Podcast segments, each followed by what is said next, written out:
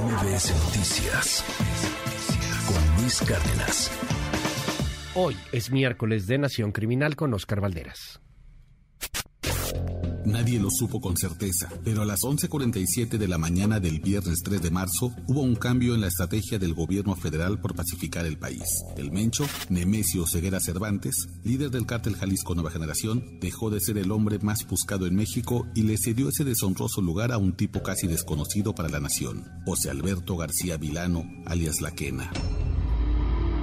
A esa hora, los subalternos de la Quena en la estructura del cártel del Golfo ejecutaron el secuestro de los cuatro estadounidenses y asesinato de dos de ellos, que ha generado un choque entre la Casa Blanca de Joe Biden y el Palacio Nacional de López Obrador, según la principal hipótesis del caso hecha por autoridades mexicanas. La Fiscalía General de Tamaulipas recordó a los ciudadanos la recompensa pendiente de cobro desde el año pasado para quien ofrezca información cierta y comprobable que lleve a la captura de quien sustenta como el jefe de Plaza de Matamoros, Tamaulipas. Van 2.5 millones de pesos que hasta ahora nadie ha querido cobrar. Y aunque para millones en México la quena es un desconocido, lo cierto es que se trata de un capo con una larga historia criminal en la frontera con Estados Unidos. El multisecuestro pudo haberse evitado si las autoridades en México hubieran frenado a tiempo a este hombre que durante años ha gozado de protección política de primer nivel. La Quena inició su carrera criminal siendo apenas un adolescente. Información exclusiva a la que este reportero tuvo acceso, elaborada por las áreas de inteligencia criminal del gobierno federal en tiempos de Enrique Peña Nieto, ubica a este capo como vecino en Matamoros, Tamaulipas de Ezequiel Cárdenas Guillén, alias Tony Tormenta, el histórico líder del cártel del Golfo. Debido a que compartían el mismo origen, Tony Tormenta ofreció a la Quena hacer pequeños trabajos para él y medir su potencial en el cártel. Robar automóviles y entregar cargas de droga por Tamaulipas fueron sus inicios en el crimen organizado. Después se le dieron funciones de sicario y su rango ascendió a guardaespaldas de su jefe y vecino.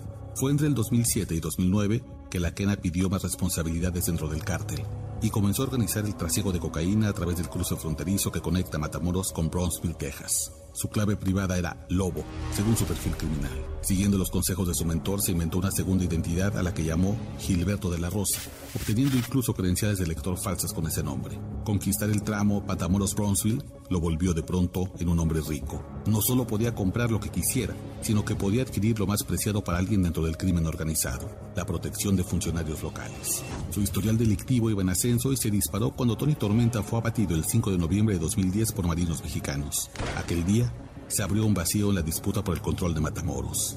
La ciudad quedó finalmente en manos de José Eduardo Sánchez Costilla, alias El COS, otro líder histórico del cártel del Golfo, pero no por mucho tiempo. El COS fue detenido en 2012 y entonces la Quena obtuvo un numeral que lo volvió jefe. Le llamaron Ciclón 19, en la estructura de los ciclones, brazo armado del cártel. La Quena se volvió impredecible desde entonces. Una metralleta sin seguro que dispara hacia todas partes, se le atribuyen decenas de secuestros en Matamoros, cientos de negocios extorsionados y balaceras a plena luz del día.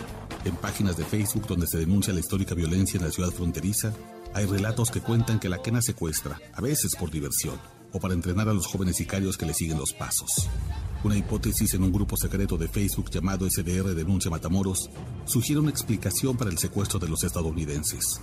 La quena tiene la veteranía suficiente en el cártel para saber que un crimen así contra cuatro norteamericanos es casi un suicidio, pero no le importó. Calculó erróneamente que era tan dueño de Matamoros como de Brownsville, Texas, y que por ende su blindaje se extendería hacia Estados Unidos. Acostumbrado a pasearse con desparpajo por la playa Bagdad, los ejidos de la Bartolina, el Parral, el Mezquitito, hoy es el hombre más buscado del país que vive a salto de mata. Uno de quien se tienen detalles, historias, alias e identidades falsas años en la mira de las autoridades, tantos como para preguntarse por qué no lo detuvieron cuando tuvieron oportunidad.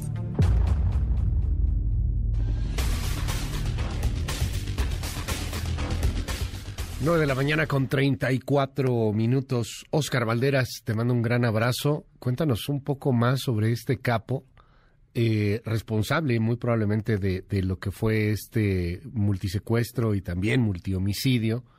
Y, lo que hay detrás de esto que ha ocurrido, porque pues está generando gran tensión entre los Estados Unidos. A ver, al grado que al parecer hay una visita importante el día de mañana. Acaba de anunciar el presidente López Obrador que estará eh, la encargada de la Casa Blanca para el combate al fentanilo aquí en México el día de mañana al mediodía.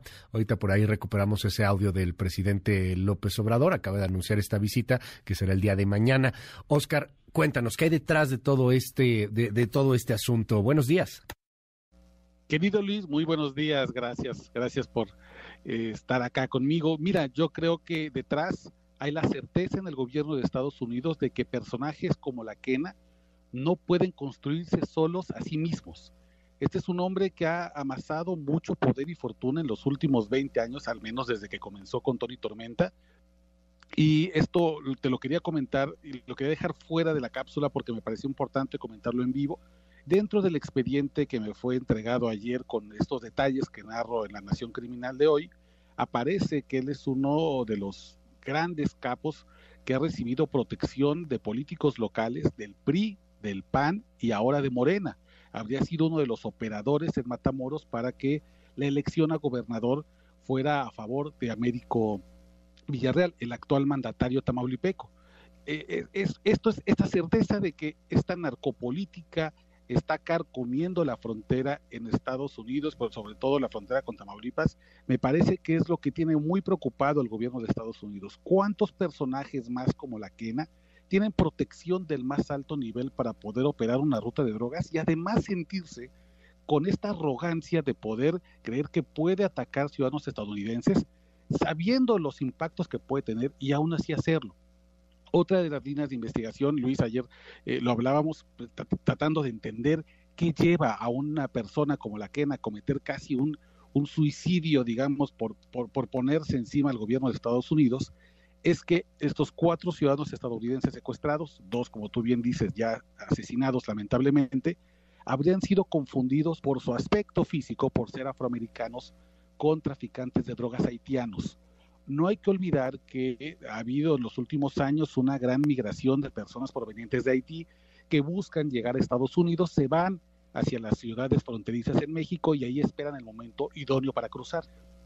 Y mientras esperan, algunos de, los, de algunos de estos migrantes haitianos, ya sea por conveniencia o porque son obligados, hacen su cruce pasando droga. Y para muchos criminales en México, para muchos cárteles en Tijuana, en Juárez, en Piedras Negras, en Tecate, en, el, eh, en Altar Sonora, pero decididamente en Matamoros, Tamaulipas, se les ve como una especie de competencia desleal, como gente que cruza droga a menor precio o que, o que trae em, droga de menor calidad y son, se han vuelto rivales de los cárteles. Y esto habría motivado que por ser afroamericanos se les confundiera por haitianos y entonces hubiera ocurrido este secuestro por órdenes de la quena, que la quena después habrá dado cuenta que son ciudadanos estadounidenses y entonces intenta remediar dejando a dos con vida cuando ya había asesinado a dos.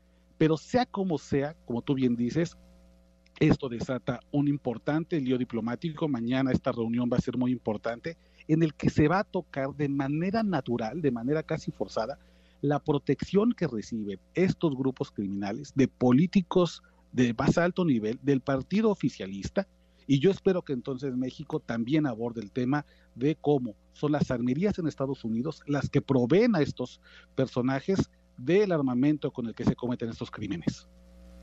Es justamente el, el asunto de esta nación criminal con el expediente del cual nos hablas, al que tuviste acceso, que nos habla de la quena y nos habla de, de muchas otras quenas, ¿no? O sea, de, de, muchos elementos así que gozan de mucha protección y que en algún momento meten la pata. A hoy lo estamos viendo, parece ser que pudo haber habido una confusión. Hay otras versiones que apuntan a, a otras, a otras cosas, a un probable agente encubierto. bueno, todavía no, no nos queda muy claro cuál fue el, el móvil, pero sí pareciera que fue una confusión y te metes en una bronca contra los estadounidenses. Y, algo que, pues, se mueve mucho en el WhatsApp, querido Oscar, es, es la indignación de que porque son gringos, porque son gringos, ahí sí ya hay justicia, por el tema de que mataron a dos ciudadanos estadounidenses en Matamoros, ahí sí ya hay justicia, ahí sí los encontraron, pero cuando son mexicanos, ni quien los pele. Sí, mira, hay una larga historia de secuestros y agresiones a personas que tienen dos nacionalidades, la mexicana y la estadounidense. No es la primera vez que sucede, pero me parece que aquí hay un componente que lo hace distinto. Hay primero eh, registro en video del secuestro del viernes a las 11.45 de la mañana, que es donde empieza todo este caso. Me parece que ese es un elemento importante porque en muchos crímenes en Matamoros no hay eh, gente que, que grabe, por, evidentemente por un miedo, pero aquí tenemos ese registro de cómo, de cómo ocurre el crimen. Incluso vemos que presuntamente uno de ellos habría, una de las víctimas ya habría fallecido por, por la manera en que el, que el cuerpo es aventado hacia la batería de la camioneta. Tenemos, por otro lado, dos días de completa omisión por parte del gobierno mexicano, donde no hace nada por rescatarlos con vida.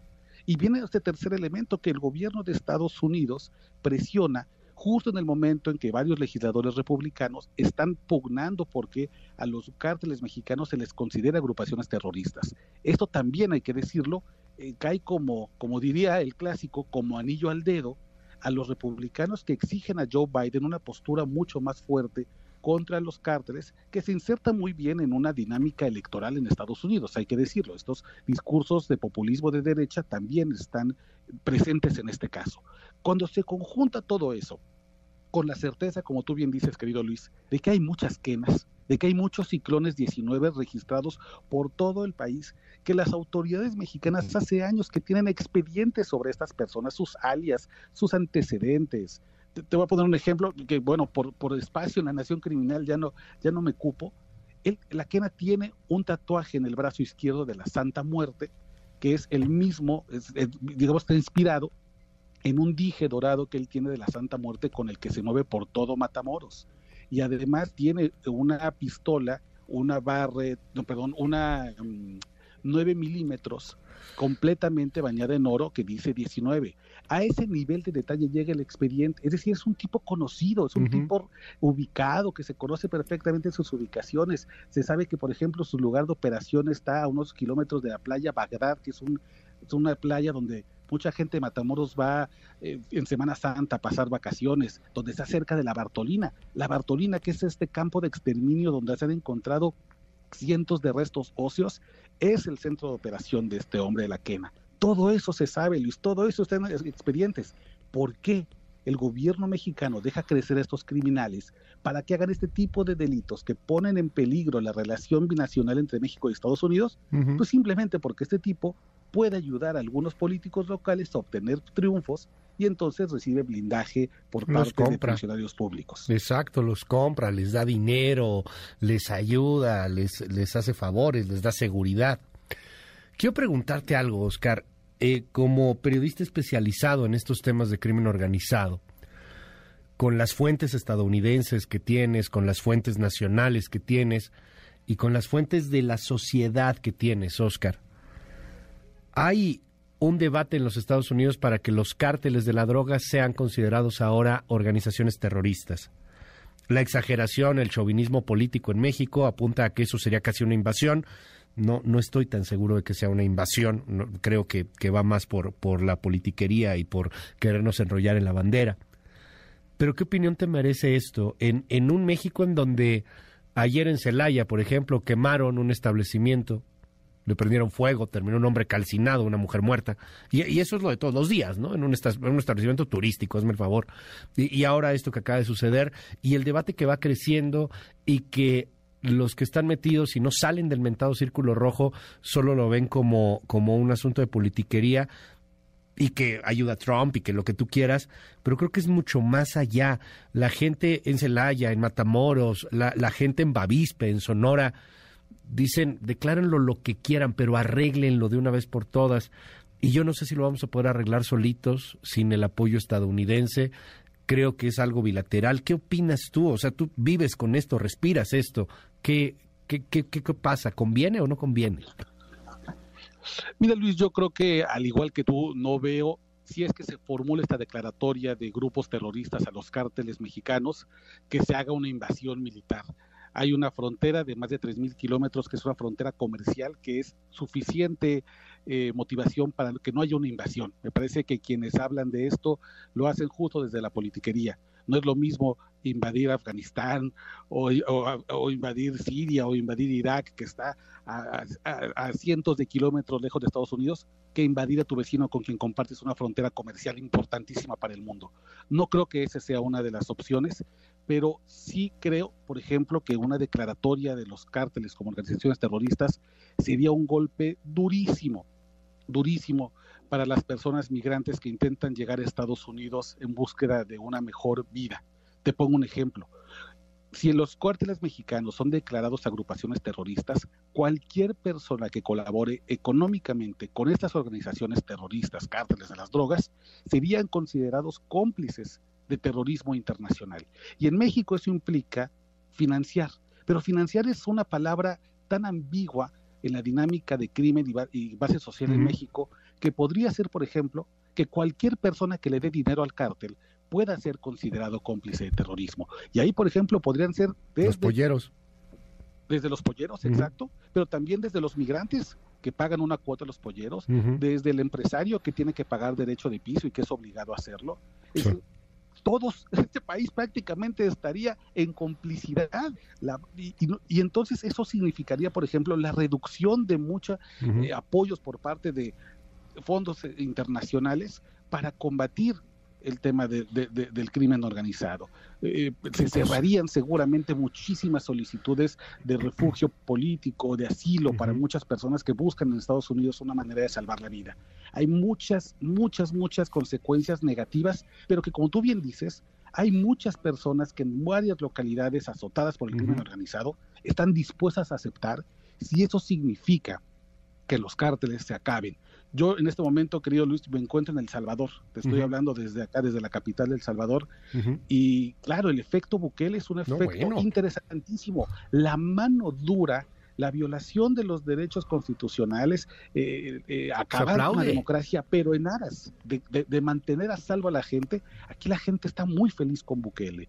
Eh, si la democracia no puede garantizar a los ciudadanos seguridad y otra opción lo puede hacer, la van a aceptar y me parece que ahí hay un riesgo muy fuerte en México de que en estas localidades digan, ¿saben qué?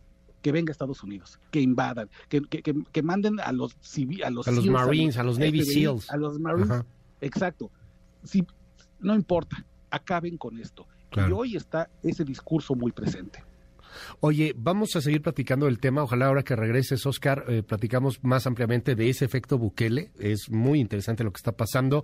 Y te seguimos en tus redes. Se nos, acaba el tiempo, pero ojalá que nos podamos ver muy, muy pronto a, tu regreso y platicar um, con mayor amplitud de estos temas. Te seguimos ahí en, en Twitter, Oscar. Claro que sí, querido Luis. el miércoles sin duda ahí estaré y en Twitter continuamos la conversación, arroba Oscar Balvin. Muchísimas gracias, es Oscar Valderas. MBS Noticias con Luis Cárdenas.